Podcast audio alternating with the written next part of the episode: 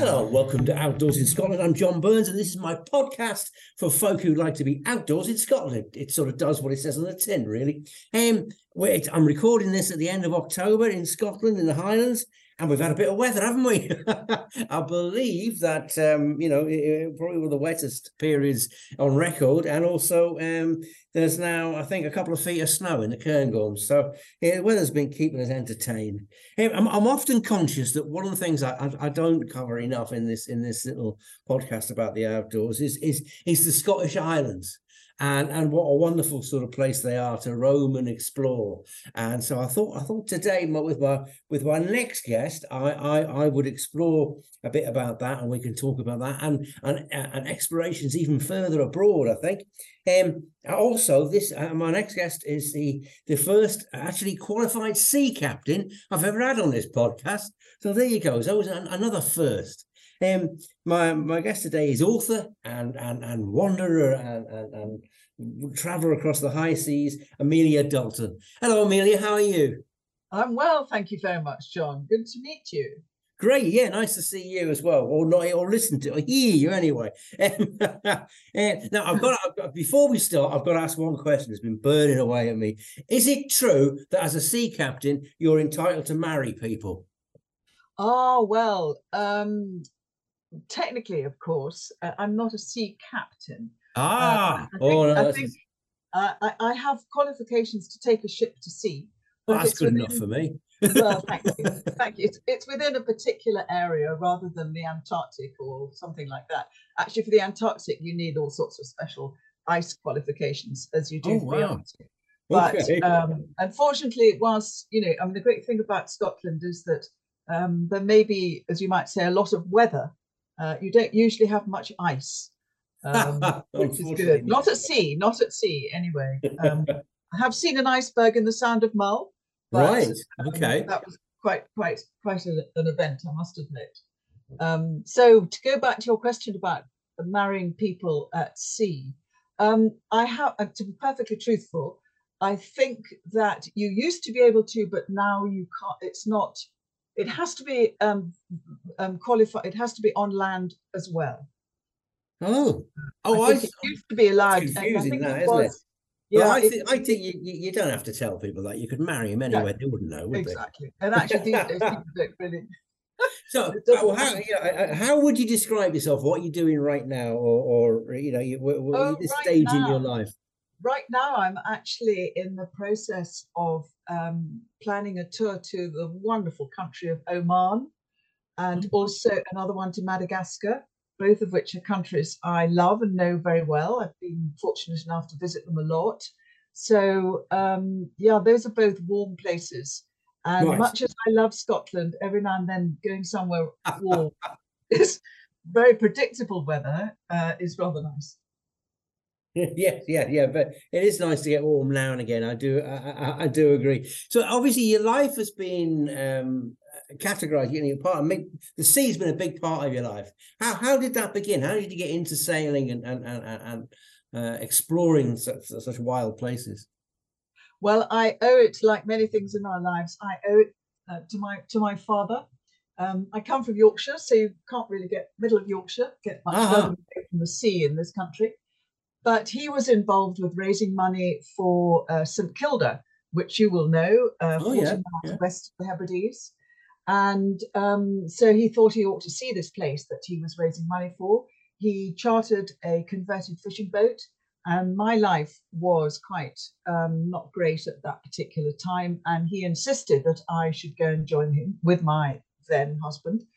And off we went to St Kilda uh, in June the, we got on board actually in Oban on my birthday, and it was just, I mean, it was a real baptism. Baptism of fire is the wrong thing to say because clearly it was all water. Um, baptism of water, yeah. Exactly. And I just fell in love with the West Coast. I couldn't believe how beautiful it is. And actually, it remains beautiful. You know, the, the, the islands, yeah. uh, the seascape, um, uh, the wildlife, the flora, the fauna, the plants, the wild roses, orchids, everything. I just thought it was the most glorious place. Um, yeah. And so, yeah, I fell in love with it. So it is amazing. So uh, relatively late in life, it's not like there wasn't a childhood um, sort of a, a, passion then, no. No, I didn't know anything about the sea. Uh, the only thing I knew was that um, on one occasion, for various reasons, my father, uh, I'd been at home. My brothers, I, am the youngest of four with three elder brothers. Um, and um, they'd all gone away to do things because they're much older than me. And my father said, What do you want to do? And I said, I want to see the sea. So I'd always had this thing about the sea. Um, but Scotland and the West Coast and, and going on this boat out to St Kilda, weaving one's way out through mm-hmm. the island was just utterly magical. It really was. Yeah, yeah. But I, I have to say that, the, the, the me and water have a, a sort of a, a, a rather distant, a rather distant relationship. I try and avoid it most of the time. my, one of my my few uh, seagoing adventures was a, a, whale watching tour off Mull, and uh, the only problem with that is that whenever a, a, whale popped up, I was looking in the other direction. But you must have seen a lot of things like that in the Scottish Islands, as we've yeah. about. Yes, I have, and in fact, it's interesting because I mean those whale watching trips off Mull uh, into the lower southern part of the Minch. Yeah, yeah, that's exactly where we went. Yeah, yeah, exactly. And that has the most. You can almost guarantee to see a whale uh, or or dolphins, porpoises. That you know, in that part of the sea, the currents mix and it's very very rich.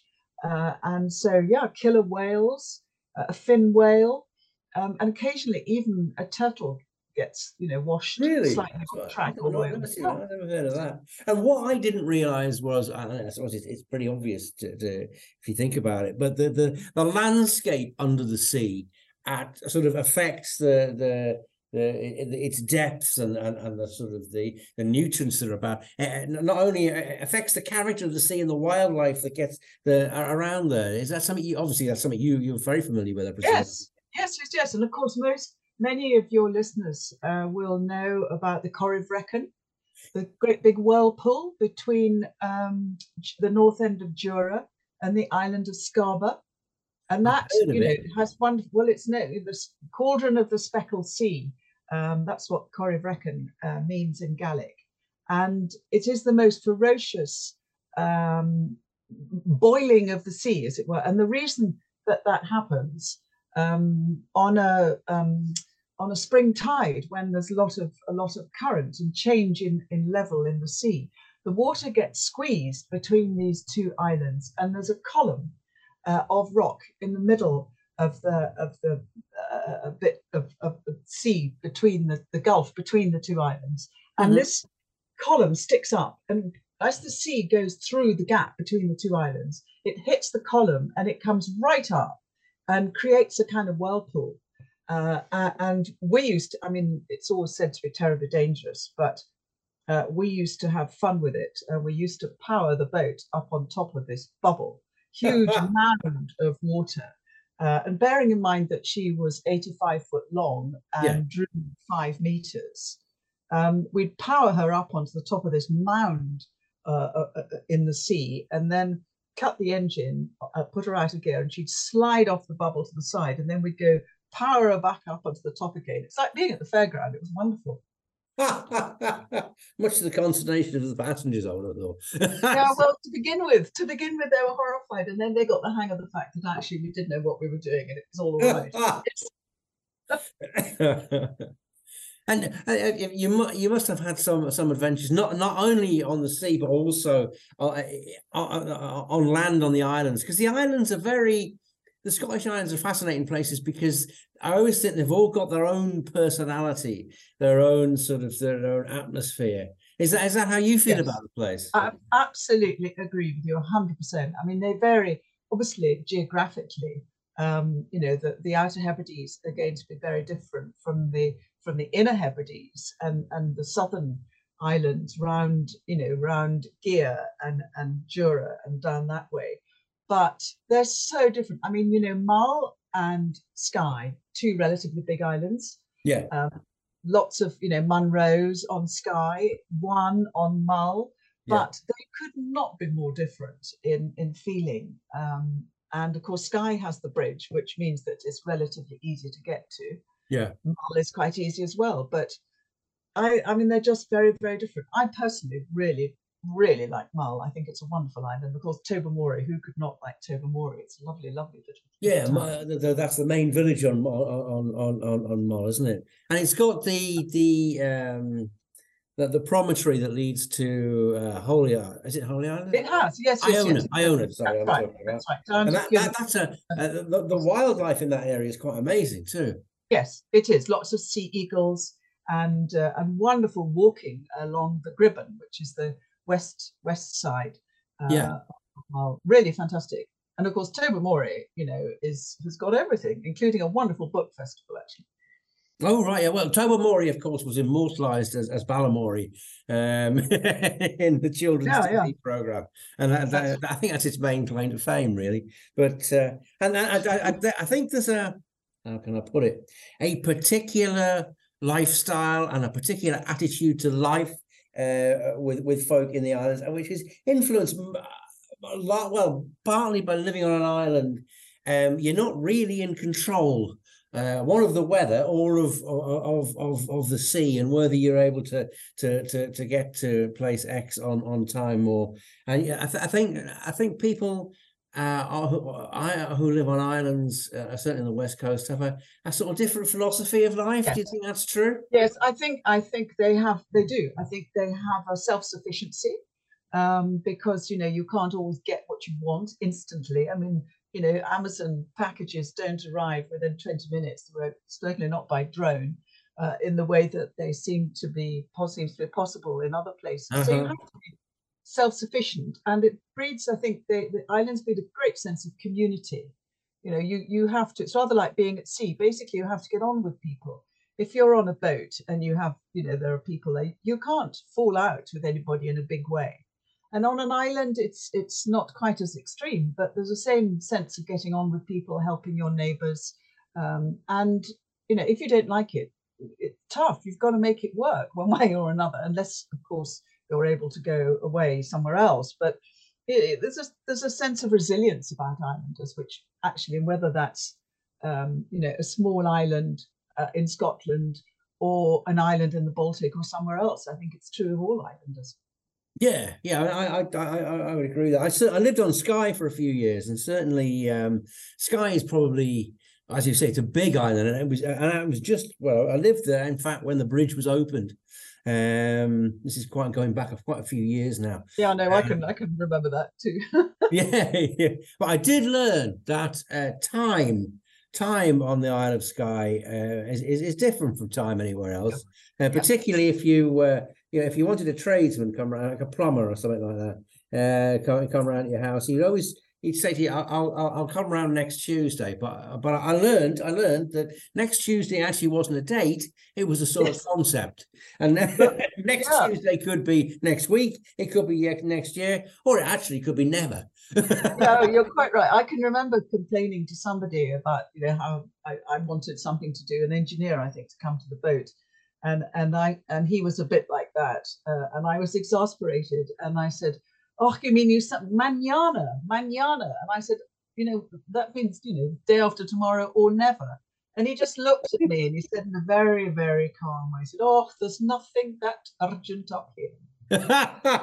very true very true well you have to be you have to be sort of laid back i think to live like that because i think if you're the sort of person who expects life to be well ordered and you expect it to happen when you want it to happen to be able to get things immediately the island life reason for you. I think you're right. I agree with you. Absolutely agree with you. Yeah. Um yeah i, I think your first book was was mistress and commander and it says hi jinx high seas and highlanders. I think it's a great great subtitle. Um well, what inspired you to write that book? Oh, uh, what I was inspired to write it because actually I was angry. I excuse me. I was angry because um, people uh, having having left Scotland and having to start my life again effectively and get a job. I, uh, uh, you know, a different sort of job. Nobody would believe that I had done actually what I had done. Um, and I thought, right, well, I'm jolly well going to write a book. And I, um, I started off with a ghostwriter who I had for three or four years. And he wanted the book to be something that I didn't want it to be. He wanted it to be a travelogue of the West Coast. Well, right. that wasn't the book at all. and I uh, paid him off, said thank you very much, gave up. And then a friend said, for goodness sake, Amelia, just get on and do it yourself. So. I wrote this uh, story, which is 99% true. Um, and um, I did decide at the beginning of it that if I couldn't get a publisher, I did not want to self publish. If nobody was interested in publishing it, that told me all I needed to know. So, Oh, really? that's an interesting. yeah, yeah. Okay, I, I thought that was important. Um, and I sent it off to Sandstone Press, um, you know, as you're told to do the first three chapters. Uh, and I did actually finish it, writing it, because I thought, well, I look really stupid if they do come back and say yes. yeah. and I haven't got the rest of it. so I, I did finish it. I sent them the first three chapters, heard nothing for three months. And then suddenly an email popped up, we'd like to publish your book. And I couldn't believe it, John. You know, no agent, the first and only publishers I tried. I was just so lucky. That, that yeah, that is quite Mm. uh, that is quite spectacular to be honest. It was astonishing. So, you know, without wishing to, I mean, you know, be modest about it, it's now in its third reprint. Um, and um, it's still going along, selling very well. And it's it's uh, it's a light-hearted, entertaining read with short chapters, so you don't have to have a huge attention span. right, Um, right. And it's hmm. also, I mean, I, I, I, you know, I think it, you, you're right about characters and things like that. pe- People that you meet. In some ways, it parallels some of the stuff that I've written about Bothies, because I remember an editor talking to me saying, "Well, these people you, you're writing about, they're too fantastic. They no, nobody could be like that." And then he visited a few Bothies and met some of these characters and said, "You're not making this up. It's true." yeah, It's- absolutely. And I mean, again, it's something to do with islander islands and and people working at sea. It does lend itself those lifestyles to to people who are resilient, who have a kind of generally the west coast has the most fantastic sense of humor, yeah. a very very good sense of humor, which of course we all enjoy. I think that's true, and I think one of the things is people don't take themselves too seriously. Is that? Do you think that's fair enough? I absolutely agree with you. Yes. But there's also a great sense of manners and politeness, which I like. Yes. Um, you know, and a sense of wonderful hospitality and yeah, a concern for other people. It's not just me, me, me. You know. Yeah, I think that goes back to the the thing about about tradesmen, uh, uh, and um, I think well they were they they probably didn't want to do the job, or, and I knew they weren't going to come, but but they didn't they didn't want to disappoint you. Oh, you- They told you're right. they, they told you they're going to they, were- they were going to turn up, even when they had no absolutely Yes. no intention of They doing They knew very well they weren't going to, but yes. yeah, quite frustrating. that's right. And what's the, what what what episodes stand out in your book for you then? Oh, what stand out? Well, I suppose one of the times when I was really, I mean, there are you know good ones and bad ones. I mean, one Mhm. of the the good good ones were often uh, when we took the boat round to Peterhead in January for the maintenance. All right, so And, that's that just to poke down. That's right on the other side of Scotland, really. Isn't That's it? right. That's Yeah. right.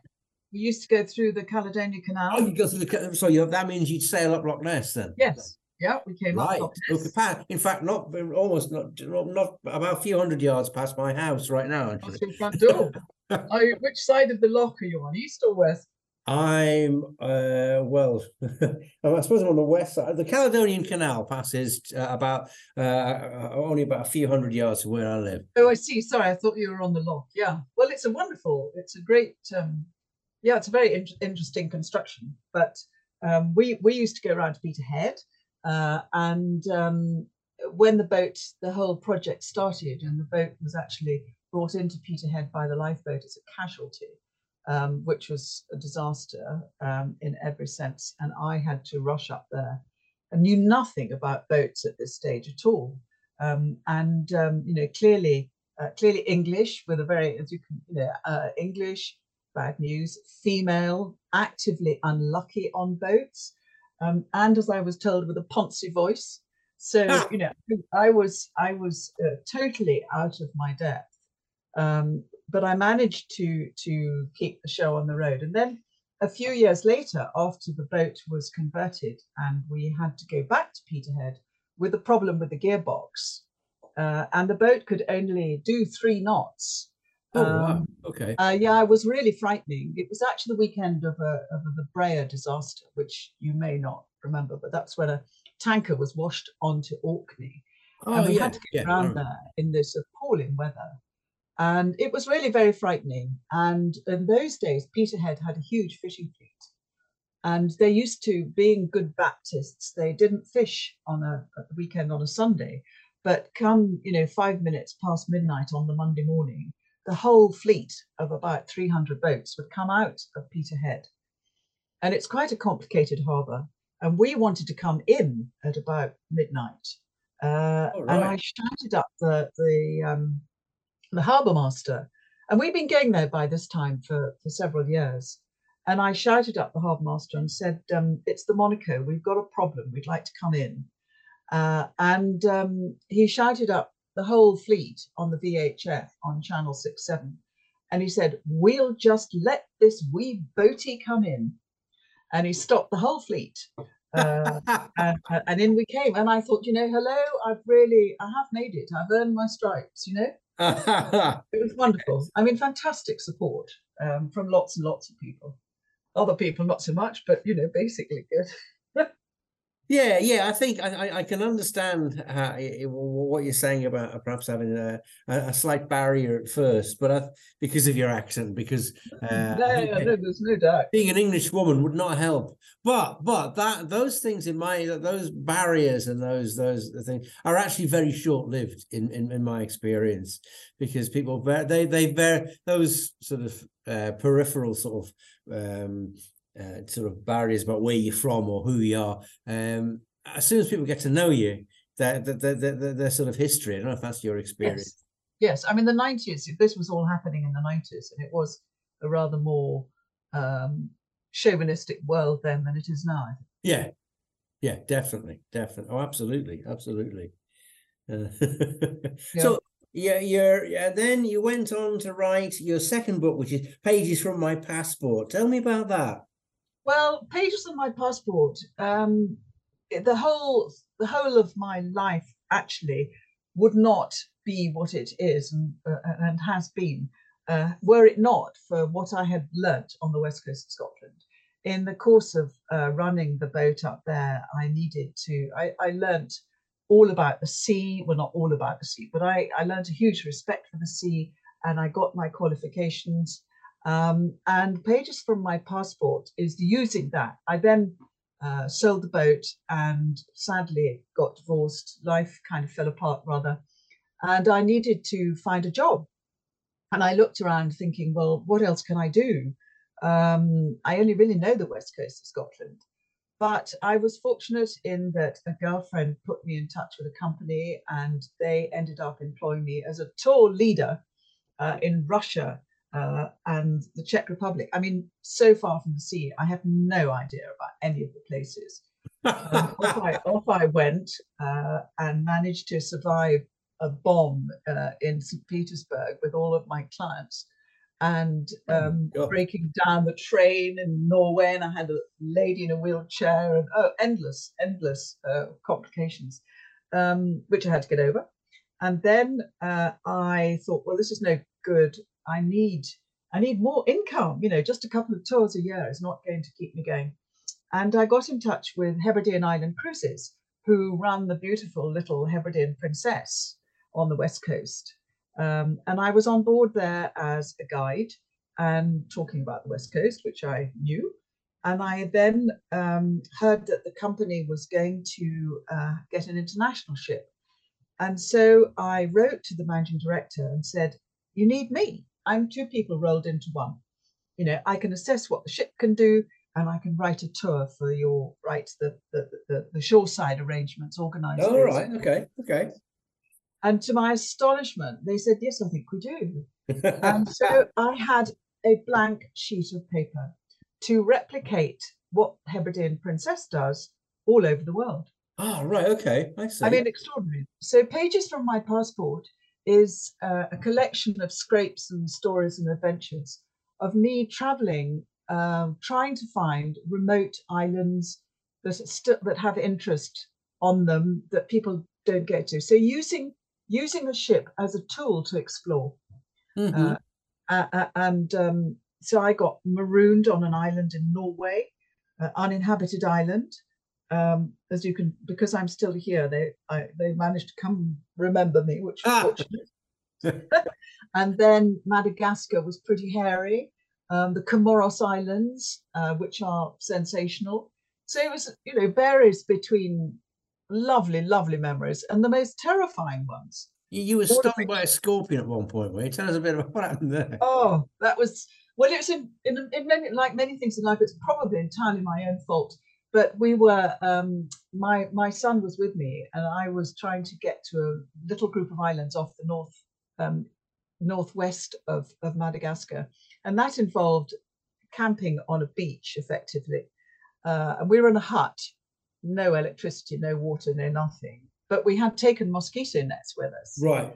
and uh, we set up, you know, our mosquito nets and all the rest of it. Uh, had some, had our supper, and then came back. And with our torches, we were busy, sort of, you know, scrubbing our teeth and spitting into the sand and trying to get ourselves organised. And I was climbing into bed, and my son was sort of faffing about, you know, in a typical maternal way. I said, "What are you doing?" And he said, "I'm checking my bed for scorpions." And as he said that, I parted my um, mosquito net, climbed into my bed, putting my hand on top of the scorpion, which, not surprisingly, stung me. Ouch. I've And- never known anything so painful. I mean, it was like a red hot needle going up my arm, uh, up into my ear, down my left hand side. Um, I've still got a mark from it. Uh, and um, I thought, oh my God, you know, am I going to die in a hut on a beach in Madagascar? You know, So- it's not the plan. Come on now, you've got it now. You're in a unique position here because you can Well- tell us which is worse, the Highland midge in, in its millions or one scorpion bite. Oh, a scorpion any day. The midge is nothing compared with a scorpion.